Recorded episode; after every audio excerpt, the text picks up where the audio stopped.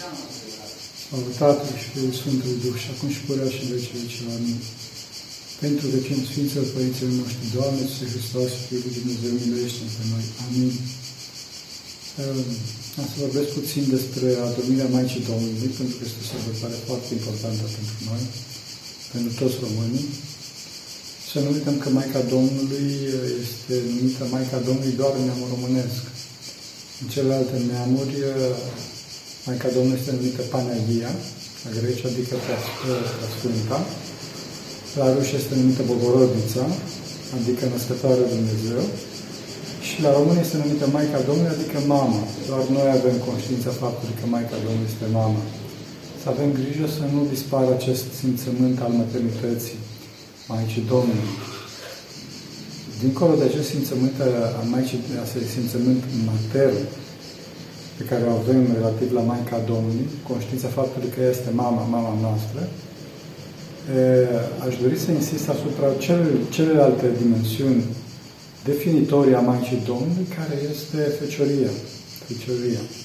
Și din cauza asta, Maica Domnului a adormit.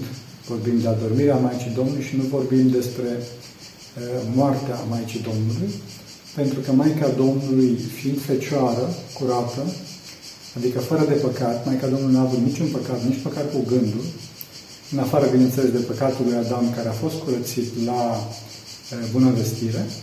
Din cauza asta, Maica Domnului a adormit. Adică nu a suferit moartea în sensul despărțirii de Dumnezeu, ci în sensul gustării despărțirii sufletului de trup, după cum a gustat și Fiul ei. Spune Sfântul Ioan Damaschin, de vreme ce Fiul a gustat acest lucru pentru mântuirea noastră, la fel și Maica va gusta, va gusta în acest, în acest potir amar al despărțirii sufletului de trup, tot pentru mântuirea noastră. Deci, cum spunea Maica Domnului, datorită faptului că n-a avut păcate personale, adică a fost pură fecioară și este pură fecioară, din cauza asta, ea nu s-a despărțit niciodată de Dumnezeu, pentru că moartea înseamnă despărțire. Thanatos, în limba greacă, înseamnă despărțire. Moartea, se, moartea apare, deci, ca despărțire sub cele trei aspecte. Odată despărțirea sufletului de Dumnezeu, ca și urmare a păcatului, despărțirea sufletului de trup, ca și urmare a firii noastre căzute, pe care o moștenim din Adam, și despărțirea sufletului de suflet, despărțirea față de aproapele nostru. E, din cauza asta, Maica Domnului nu, nu, nu a murit, nu putem spune că a murit, pentru că nu s-a despărțit nici de Dumnezeu, nici de aproapele, ci a murit doar în sensul despărțirii sufletului de trup, datorită fiii pe care a moștenit-o din, din Adam, cel căzut. E, și baza acestei victorii asupra morții, asupra despărțirii, este fecioria, adică principala virtute a Maicii Domnului. Deci dacă ne uităm în toate slujbele, să vedem că peste tot Maica Domnului este lăudată ca pururea fecioară. Bucură-te, mireasă, pururea fecioară, nenuntită în anumită traducere. Într-adevăr, anifeftă, din limba greacă, înseamnă nenuntită, ne, neavând legătura, nefiind sub legătura trupească a anunții. Dar și purea fecioară redă foarte, foarte bine acest sens. Acum, ce înseamnă fecioria? Trebuie să știm că fecioria, și mai ales fecioria Maicii Domnului, nu se referă numai la fecioria trupească, bineînțeles și asta, ci este vorba de faptul că Maica Domnului și Sfinții, dar în principal Maica Domnului, care este Sfânta Sfinților, a avut fecioria totală, fecioria atot cuprinzătoare, fecioria globală. Fecioria se definește ca și poziția fără compromisuri împotriva oricărui păcat. După cum spune Sfântul Grigorie Palama. Aceasta este fecioria. Poziția fără niciun fel de rabat, fără niciun fel de compromis împotriva oricărei distorsiuni. Și deci este vorba de deplinătatea verticalității persoanei umane, la care a ajuns Maica Domnului și, bineînțeles, și Domnul nostru Iisus Hristos. Această feciorie globală se numește în, în tradiția Sfinților Părinți, în limbaj duhovnice, se numește întreagă cugetare, sfiiciunea, sfiiciunea, sfios. După cum vedem, sfiiciunea nu înseamnă o stare de moleșeală sau o stare de lipsă de putere sau stare de uh, cum este văzut în popor ca și muliu, ca nu, este vorba de o stare foarte puternică a unei minți de cristal care se împotrivește oricărei, oricărui atac, chiar și la nivel mental, împotriva oricărei forme de distorsiune, oricărei forme de plăcere, în principal plăcere trupească. în întreaga cugetare a Sfințiunea, traduce un termen grec foarte folosit de către Sfinții Părinți, termenul de sofron. Uh, Sfântul Sofronie de la Essex uh, înseamnă cel întreg cugetător, cel care este sfios, cu, cu bună cuvință, cu bună cuvință. Ce asta înseamnă numele de Sofronie, Sofron. Da. Uh, în traducere sau în, da, în traducere în etimologia cuvântului sofron provine de la soastas frenos, adică are întregi fânele, cugetă întreg, are cugetul întreg în traducere.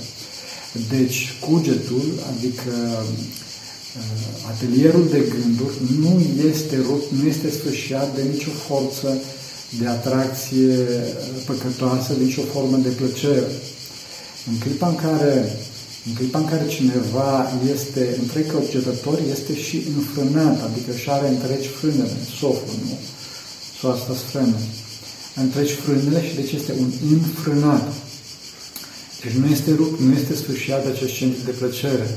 Cel care este desfrânat, care nu mai rezistă la acest centru de plăcere, în principal la centru de plăcere trupească, la plăcerile în principal sexuale sau mai ales la distorsiune sexuală, acesta este sfârșiat în existența sa, este obsedat de aceste patini sexuale, de aceste patini trupești și atunci se rostogolește ca un bolovan la vale uh, pe panta unui munte abrupt.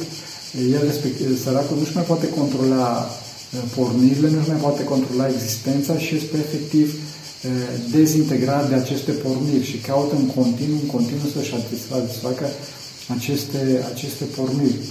Amețit de trăirile sale nu se mai poate controla până la pulverizarea definitivă a existenței sale, a bolovanului care a devenit nou.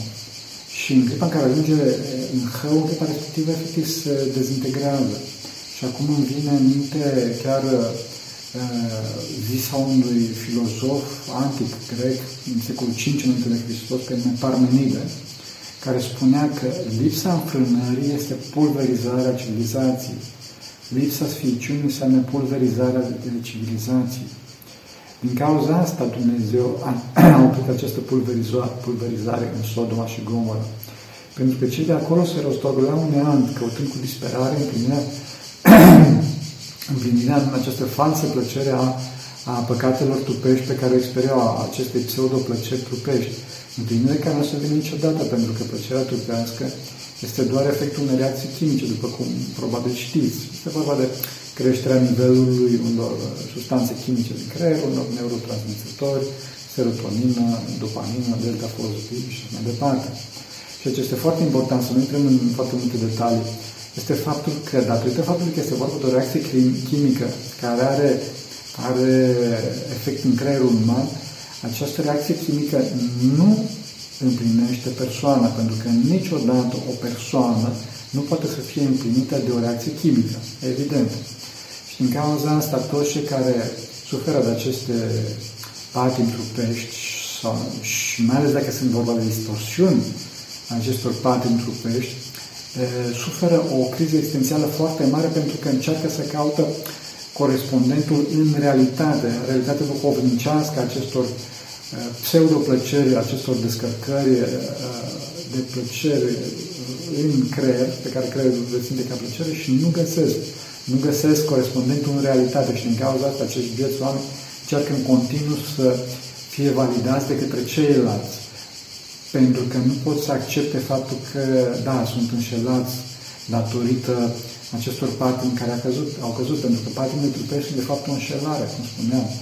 Sunt uh, o, o goană după rai, care raiul nu va fi niciodată ceată în materie, ci raiul va fi totdeauna în Duh și materia va fi uh, îndumnezeită prin intermediul Duhului și nu prin sine. Deci în clipa în care în clipa în care ne, ne cantonăm în materie, ne, ne înghețăm în materie, în clipa respectivă, cum spuneam, ne rostogolim la vale până până când ajungem în această totală fărnițare a existenței noastre, trasă în toate părțile de către aceste împatimi trupești și căutând o și mai mare, o și mai mare, o și mai mare împlinire, însă niciodată nu va fi atinsă. Din cauza asta, este lui Dumnezeu de a, de a opri pe oamenii din Sodoma și din Gomora, de a, în, în, în căutarea asta lor disperată înspre împlinire, a fost un gest de iubire. Pentru că oprindu-i, i-a stabilizat pe acel plan existențial, le-a, le oprit căderea. Dacă i-ar fi lăsat, i-ar fi căzut și mai jos, și mai jos, și mai jos. Și chinul lor ar fi fost și mai mare, și mai mare, și mai mare. Și deci, din cauza asta, cum spuneam, Dumnezeu care este a toate iubitor și a tot iubitor, a, a făcut acest gest de iubire față de, de oamenii respectivi. Și asta vedem că și înțelepciunea și înțelepciunea din bătrâni nu spune asta. Cum, cum, cum numeau bătrânii pe omul desfrânat, pe femeia desfrânată? Una femeie stricată. De ce? Pentru că ei nu știau faptul că e vorba de o reacție chimică în creier și de foarte multe teologie, dar vedeau în cotidian, vedeau toată, toată această distrugere pe care o femeie curvă, un curvar, o pățea din cauza acestor mari patri trupești. Și atunci, sărace, bătrânii spuneau, săraca, lasă că e stricată, evit-o. Da? Înțelegeți? Pentru cum era stricat și atunci trebuia ajutat. Trebuia ajutat și ajutorul întâi de toate vine din rugăciune, vine din pocăință, din post. Postul omul trebuie pus la post. De ce? Pentru că e vorba de trup și știm că toate patimile, toate păcatele omul le face în afara trupului, în afara aceste păcate trupești care le face în trup și din cauza asta, plăcerea fiind foarte mare, se, se întâmplă înăuntru lui traume foarte mari, care greu se, se vindecă. Dar acesta se vindecă, cum spuneam, printr-o durere analogă, prin, prin post, prin rugăciune, prin pocăință. Și mai ales prin înțelegerea față de acești oameni, nu însă prin validarea păcatelor lor. Pentru că ei doresc să fie validați datorită faptului că au un acut sentiment de vinovăție înăuntru lor, pentru că știu că nu sunt în regulă. Nu sunt în regulă. Nu sunt, nu sunt în regulă. Și din cauza asta caută validare. Noi nu o să le validăm păcatul, dar dacă oamenii aceștia se întorc, noi cu mult drag uh, încercăm să ajutăm să iasă din, din hăul în care au căzut. Și pentru asta este nevoie de timp și mai ales este nevoie de evitarea cent, uh, centrilor de plăcere, centrul puterii de plăcere și să nu mai aibă contact, să fie foarte, foarte, foarte, foarte departe de, de locurile și de persoanele cu care au căzut, să nu se apropie. Și dacă, Doamne ferește, au căzut, iar să se depărteze, iar să se lupte. Și trebuie să știe că partea cea grea este să fie constanță. La început o să fie mai greu, după, dar după asta o să fie mai bine. Partea dificilă, cum spuneam, să fie constant, dar dacă ei rămân cu credință în poziția lor de a ieși din această groapă, prin rugăciune, prin metanie, Dumnezeu să-i scoată. Și să nu, să nu asculte, să nu asculte uh, vocea diavolului, vocea celui rău care spune în minte că n-ai să reușești, că nu o să poți, că lasă-te, că totul este pierdut, că nu, nu o să fii în stare. Nu, să nu asculte treaba asta pentru că Dumnezeu se ajută. Dumnezeu se ajute sigur și Dumnezeu să-i scoată din, din, din orice păcat, oricât de mare ar fi și oricât de greu mi s-ar părea, pentru că pentru Dumnezeu nu este păcat mare sau mic, pentru Dumnezeu toate sunt posibile, pentru că Dumnezeu este a toate iubitor, a toate iubitor și deci din cauza asta o atitudine rea, o atitudine atacatoare față de acești oameni este greșită.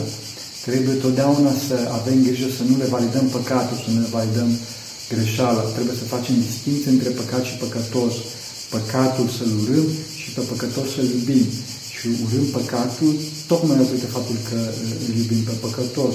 Și trebuie să, să-l scoatem de acolo, să nu lăsăm în, în, în chinul în care în care se află, pentru că dacă omul respectiv va muri în acel chin, acel chin va fi veșnic. Va trăi o veșnicie, căutând să-și împlinească poftele trupești, să nu mai are cu ce și cu cine. Și veșnic, veșnic, veșnic va dori să-și, să-și împlinească aceste pofte și nu va mai putea. Va mai putea. În cauza asta trebuie să știm că, că e un, un mare pericol și orice ar face și oricine ar spune cineva, și eu cunosc așa niște drame foarte mari pe tema asta. Păcatele trupești sunt, sunt foarte periculoase și din cauza să fim, să avem distanță mare față de aceste lucruri. Să nu spunem nu contează sau pot să văd și eu pe, pe internet ceva că nu contează sau să uh, hai să mă duc și eu într-un loc, nu contează. Nu, este foc pentru că este vorba de firea noastră căzută și nu ne putem, nu, te, nu ne putem bate cu ea. Ne putem bate cu ea. Singura, singura luptă împotriva firii noastre căzute este distanța. Adică să fugim, să fugim. Cu toate celelalte parte ne luptăm de, de curvie, fugim. Și mai ales dacă e vorba, cum spuneam, de distorsiuni sexuale. Departe, departe, departe și să avem grijă pentru că aceste distorsiuni sexuale, mai ales, sunt o formă de drog, deci se întâmplă exact aceeași reacție chimică în creier ca și la drogurile grele, la creșterea aceasta de, cum spuneam, dopamină, serotonină și mai ales delta E vorba de un lucru foarte destructiv pe care cei care îl pățesc nu-și dau seama, poate că nu-și dau seama, dar trebuie să conștientizeze și trebuie să, să aibă curajul să iasă de acolo și să nu să nu ezite să ceară adevăr, să nu, să nu, să nu ezite să ceară adevărul și mai ales să nu ezite să ceară ajutorul. Trebuie să aibă curajul să se vadă în oglindă și să vadă adevărul prin asta și din dată să se ceară ajutor. Să ceară ajutor pentru că oricâte validări, oricâte sloganuri, oricâte uh, laude, oricâte mândrie, nu o să poată să le acopere uh, golul existențial provocat de aceste mari distorsiuni, aceste mari păcate, aceste mari pseudoplăceri care, după cum spuneam, nu și-au uh, reflectare în realitate. Pe de altă parte, cum spuneam, o vedem pe Maica Domnului, frumusețea întruchipată, fecioria întruchipată și maternitatea întruchipată, care sunt unite să se cinstește în cele două dimensiuni plenare ale ei, maternitatea și fecioria, Eh, cum este Sfânta Sfinților, un model în biserică, taina cea mare a bisericii și este primul om care a devenit Dumnezeu. Primul om care a devenit Dumnezeu după har și care a determinat pe Dumnezeu să facă om. Deci în, în icoana Maicii Domnului vedem, vedem primul sinod uh, om Dumnezeu din istorie, primul primul Dumnezeu care s-a făcut om și prim, după fire și primul om care a devenit Dumnezeu după har. Și din cauza să vedeți că Dumnezeu a aranjat lucrurile astfel încât principala icoană din, din biserică să fie icoana mamei sale. Icoana mamei sale cu pruncul. și mai ales el apare într-o postură, în această icoană, o postură nu de, nu de rege, nu de poruncitor, ci o postură de ascultător, postura prin excelență de ascultare, postura de fiu, de copil, de prunc față de mama sa. Atât este de înaltă fecioria, cât fecioria este atot puternică și este împlinirea persoanei umane. Pentru că, mare atenție, libertatea nu este libertinaj, nu este o băltoacă amorfă, amorfă în care este posibil orice. E, libertatea, ca să fie libertate, trebuie să aibă direcție, sens. Și această direcție nu poate să fie nimic altceva decât uh, împlinirea persoanei, fericirea personală veșnică care se obține prin, prin fecioria globală, tot, tot cuprinzătoare, prin sfințiune. Mulțumesc, vă mulțumesc mult să ne ajute Maica Domnului. Doamne.